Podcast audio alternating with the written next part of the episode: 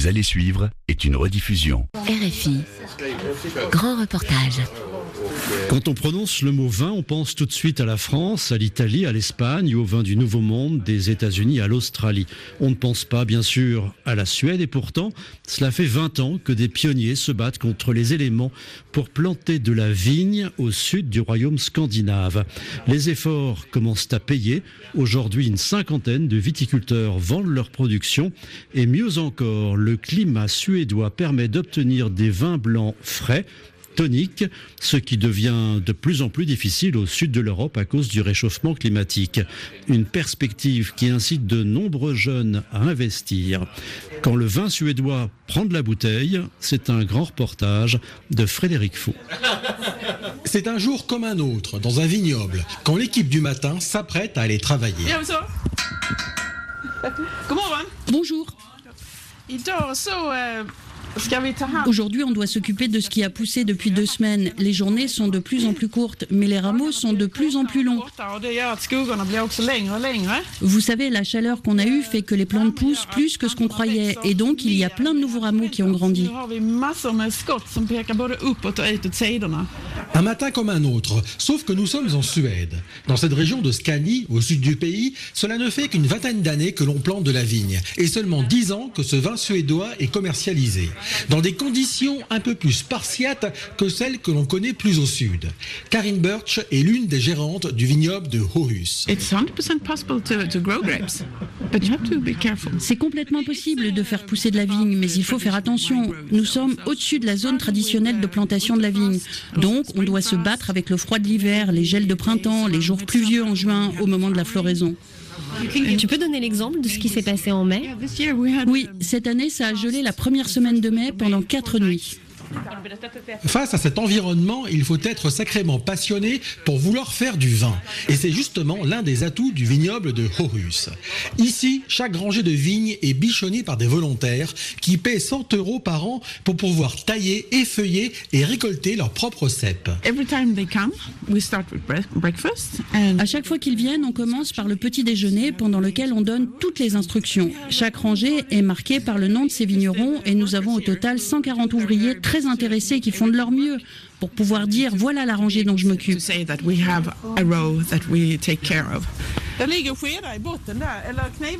Et voici quelques-uns de ces Suédois passionnés par la vigne et le vin, âgés de 25 à 85 ans, venus de tous les milieux, comme Peter, un retraité. On apprend beaucoup en travaillant ici, mais on se fait aussi beaucoup d'amis, on se régale. Ou Rosemary, une jeune agricultrice. C'est vraiment une façon de cultiver à laquelle nous ne sommes pas habitués. Ici, en été, on arrose beaucoup, car le sol est sec. Pour la vigne, on ne doit pas le faire, car les racines doivent descendre très profondément. Il faut penser différemment sur le long terme. Mais l'heure tourne et il est temps d'aller travailler.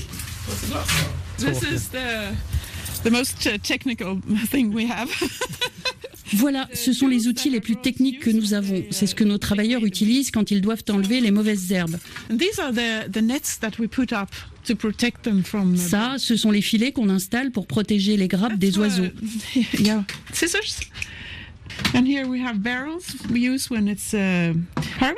Là, ce sont des sécateurs et des seaux pour les vendanges.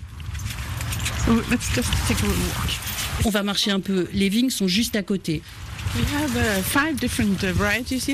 On a cinq variétés de raisins, deux noirs et trois blancs.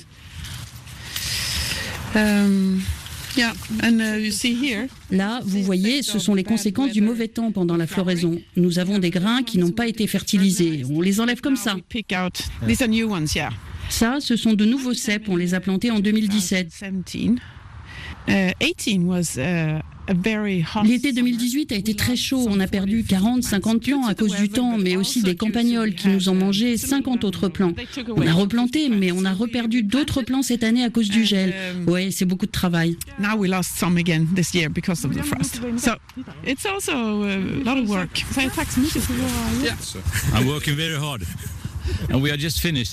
On travaille très dur. On vient juste de finir d'enlever les nouvelles tiges sans fruits, comme pour les plants de tomates. On travaille dans cette vigne depuis 2006, alors on sait comment faire. De la vigne en Suède, comment est-ce possible? La région n'a pas été choisie au hasard. Lorsqu'on arrive à Malmö, capitale de la Scanie, nous sommes tout au sud du pays, au bord de la mer. Le climat y est plus doux que dans la capitale Stockholm et il attire, surtout l'été, de nombreux Suédois. Alfred Sederberg travaille à Visit Skåne, l'agence de promotion de la Scanie.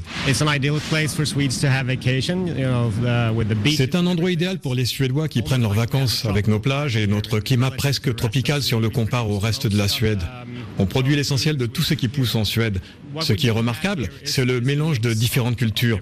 Les vignerons travaillent tout à côté des autres producteurs locaux qui font des céréales, des légumes, des pommes très appréciées. Vous allez être surpris par la diversité que nous avons ici.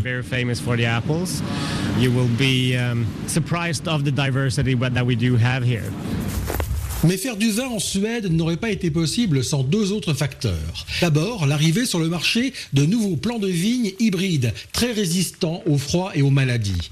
Et ensuite, l'engagement des pionniers qui ont décidé, dès les années 90, de planter de la vigne contre vents et marées. Parmi eux, il y a Percy Monson, 85 ans, qui a d'abord commencé à aimer le vin avant de s'intéresser à la vigne et de créer le domaine Sonana, qui veut dire terre sableuse. J'étais dans le business de la volaille pendant 36 ans avant de planter de la vigne ici. Je ne connaissais rien quand j'ai commencé. J'étais parmi les premiers. On ne savait même pas si c'était possible.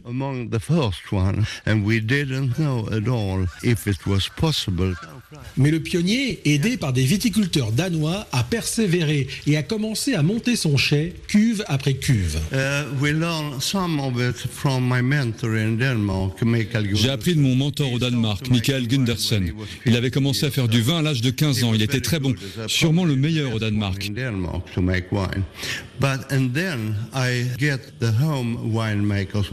Mais ensuite, j'ai eu le manuel du vigneron à la maison de l'université de Stanford. J'ai appris beaucoup de ce livre. Bon, le premier vin que j'ai fait en 2001 a fini à l'évier. J'ai dû attendre jusqu'en 2009 pour pouvoir le commercialiser.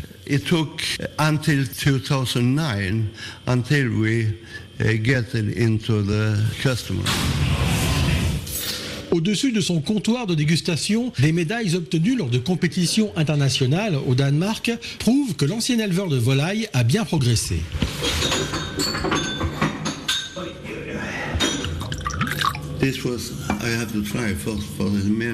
On peut déjà goûter celui-là, c'est du Sauvigny gris.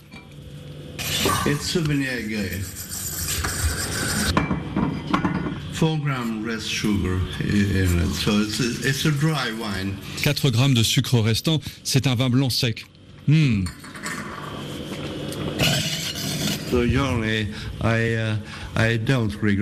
C'est un voyage que je ne regrette pas. C'est fantastique que j'ai pu faire ça.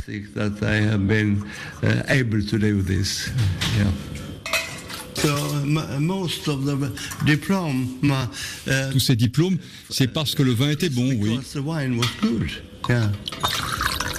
Aujourd'hui, on compte 125 hectares de vignes en Suède, une cinquantaine de viticulteurs qui vendent leur production et au moins 4 fois plus qui font du vin pour leur plaisir. Une goutte d'eau comparée aux 800 000 hectares de vignes en France, mais une performance pour ce pays nordique où le vin a gagné en quantité mais aussi en qualité.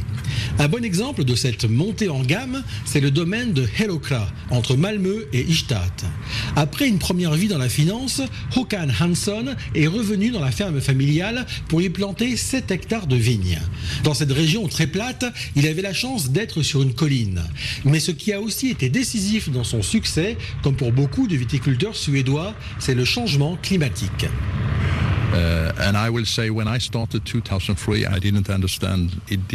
Quand j'ai commencé en 2003, je ne pensais pas que ce serait si important. On a un mois d'été en plus. C'est vrai, on a des moments de risque. On peut avoir des gelées en mai, ce n'est pas bon. Mais quand je regarde ces 15 ans qui se sont écoulés, cela n'a été un problème que pendant une seule année. Là, vous avez la variété Rondo qu'on a plantée en 2003. Et là, c'est du Merlot. On a testé le Merlot et le Chardonnay, ça ne prend pas. Mais on est toujours en train de tester, on est des pionniers.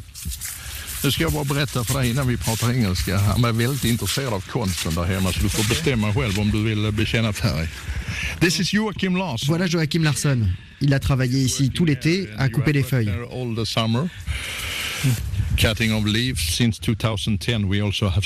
Depuis 2010, on a aussi des cépages classiques comme le pinot noir, le pinot gris. Le pinot aime les nuits froides à la fin de la saison. Et c'est exactement ce que nous avons ici. And it's uh, exactly as we even have it here. We can go. On par là. Avec les vignes, l'autre endroit clé d'un vignoble suédois, c'est le restaurant attenant. L'alcool en Suède n'étant vendu que dans des magasins d'État, le restaurant est le lieu où les visiteurs vont pouvoir découvrir le vin. C'est là que travaille Mike, un Australien qui se réjouit encore du nombre de Suédois empêchés de voyager à l'étranger cet été et qui sont venus au domaine. La terrasse où l'on peut manger s'avance jusqu'au milieu des vignes. Et vous voyez les cuves de l'autre côté de cette vitre? On veut que les gens se sentent impliqués dans ce qui se passe ici. Même pour ceux qui sont de la région, le fait d'être immergé comme ça dans un vignoble, c'est déjà exotique pour eux.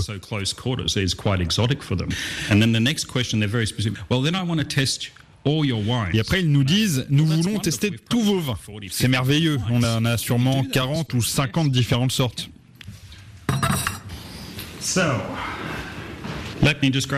Bon, on va prendre une bouteille. Ce que je vais vous servir aujourd'hui, c'est un vin de 2019, 100% cépage Solaris. Uh, Solaris a tendance à être assez vif, avec une acidité élevée, et on le fait macérer trois jours avec la peau pour euh, l'arrondir, pour lui donner une longueur en bouche.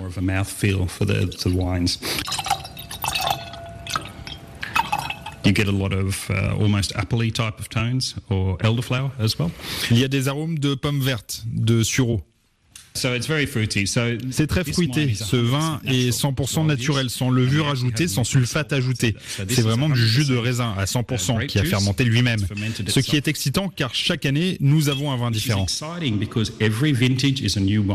Le vin suédois, essentiellement du blanc et du pétillant, a surtout un atout que l'Europe du Sud est en train de perdre. Håkan Hansson. Uh, Une des choses que vous remarquez tout de suite quand vous produisez du vin sous nos climats froids, c'est que l'on a plus d'acidité et moins de sucre.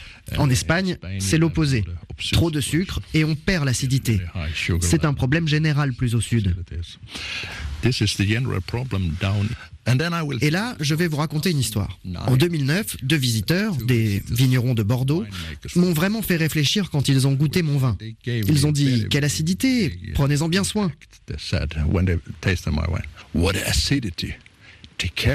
Une acidité qui profite aussi au rouge produit à Hellocra et que Mike conserve dans sa cave. Je veux vous montrer quelque chose. Voici notre cave. On a ici des vins de notre premier millésime en 2008. On essaie de garder des vins de toutes les années. Nos climats froids et nordiques sont souvent associés aux vins blancs, très frais, très verts. On dit que nous ne devrions pas faire de vin rouge car nous n'avons pas le climat pour ça. Je ne suis pas d'accord. Ce n'est pas qu'on ne peut pas faire de vin rouge, c'est seulement qu'on les boit trop tôt. Cette acidité que l'on retrouve dans beaucoup de nos vins, c'est un conservateur naturel. Plus vous les gardez, mieux ils sont. On a aussi des bouteilles de rouge de 2010-2011 du cépage Rondo. Elles sont superbes. Toutes les planètes semblent alignées pour que le vin suédois se bonifie et coule à flot. Il y a pourtant un nuage qui pèse sur tous les viticulteurs du royaume et il est de taille. Il s'appelle System Bolaget. Andrea et sa mère en sortent justement une bouteille de vin à la main. Ces magasins d'État ont un monopole de la vente d'alcool. Ils contrôlent l'achat d'alcool des Suédois. Le but au début était d'empêcher les gens de boire trop. Les gens buvaient beaucoup dans le passé.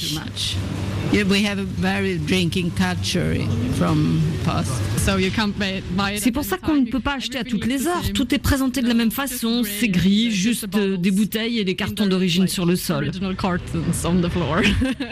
Si l'on accepte les bars et les restaurants, toutes les boissons alcoolisées en Suède sont vendues dans ces systèmes Bolaget, qui ferment à 18h ou 19h et du samedi après-midi au lundi matin.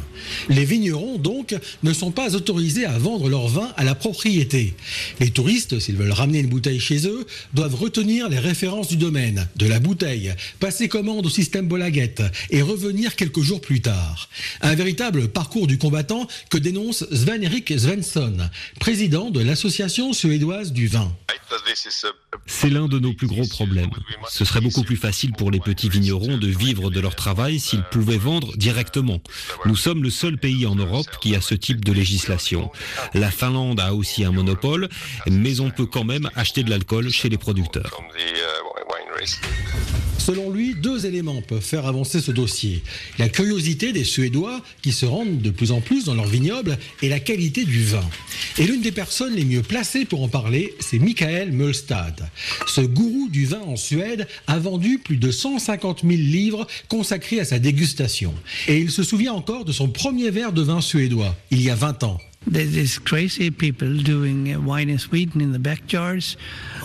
Il y avait ces gens un peu fous qui faisaient du vin dans leur jardin, seulement un hobby. Il y a dix ans, certains, mais pas tous, ont commencé à investir. Mais ces cinq dernières années, il y a eu un tel saut en termes de qualité. Des vignerons très compétents sont venus en Suède, des Californiens, des Australiens. Des études montrent que l'on pourrait faire pousser du raisin sur 10 000 hectares dans le sud de la Suède. Ces nouveaux vignobles, plus modernes, plus grands, se sont installés à l'ouest de la Scanie. Nous sommes dans la péninsule de Kullaberg, à une heure au nord de Malmö, où se trouvent aujourd'hui la moitié des vignes qui poussent en Suède. À 30 minutes d'ici, nous avons le vignoble de Kullaberg et ses 14 hectares. Plus bas, c'est Arilts avec 20 hectares. À nous trois, on représente 40% de la surface de vignoble professionnel en Suède. Là, on arrive dans votre propriété. Ce qui est frappant, c'est que tout est neuf. On voit les, jeunes pieds de vigne. Oui, on veut donner l'image d'un vignoble moderne, comme dans la Napa Valley, en Californie ou en Afrique du Sud. Vous pouvez vous garer où vous voulez. Bienvenue au domaine de Lottenlund. Welcome to Lottenlund Estate.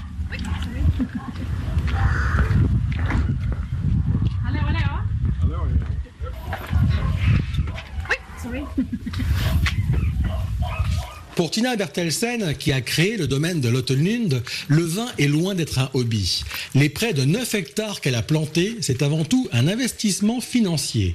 Comme son chai Dernier Cri, qui vient tout juste de sortir sa première cuvée. Voilà notre chai de 200 mètres carrés. L'année dernière, nous avons fait notre vin dans cette presse de 180 litres. Celle-là, on avait récolté 6 tonnes de raisin.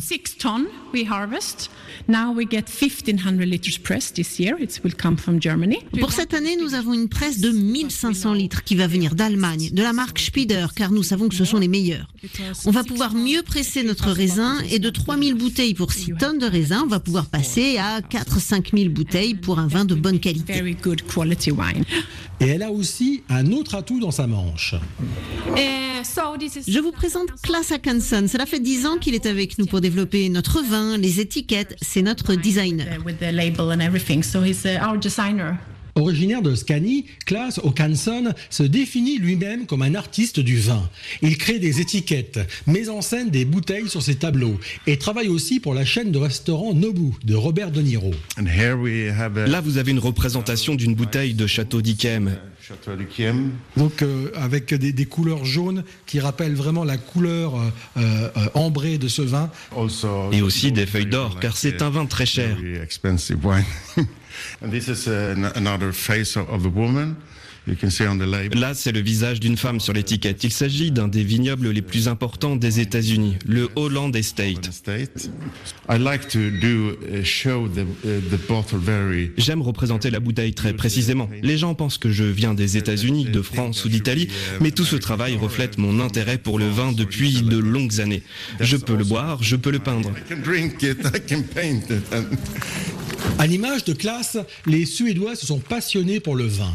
En 2007 et 2016, deux des leurs ont été couronnés meilleurs sommeliers du monde. Il ne leur reste plus maintenant qu'à mettre leur vin sur toutes les tables. Quand le vin suédois prend de la bouteille, c'est un grand reportage de Frédéric Faux, réalisation Pierre Chaffonjon.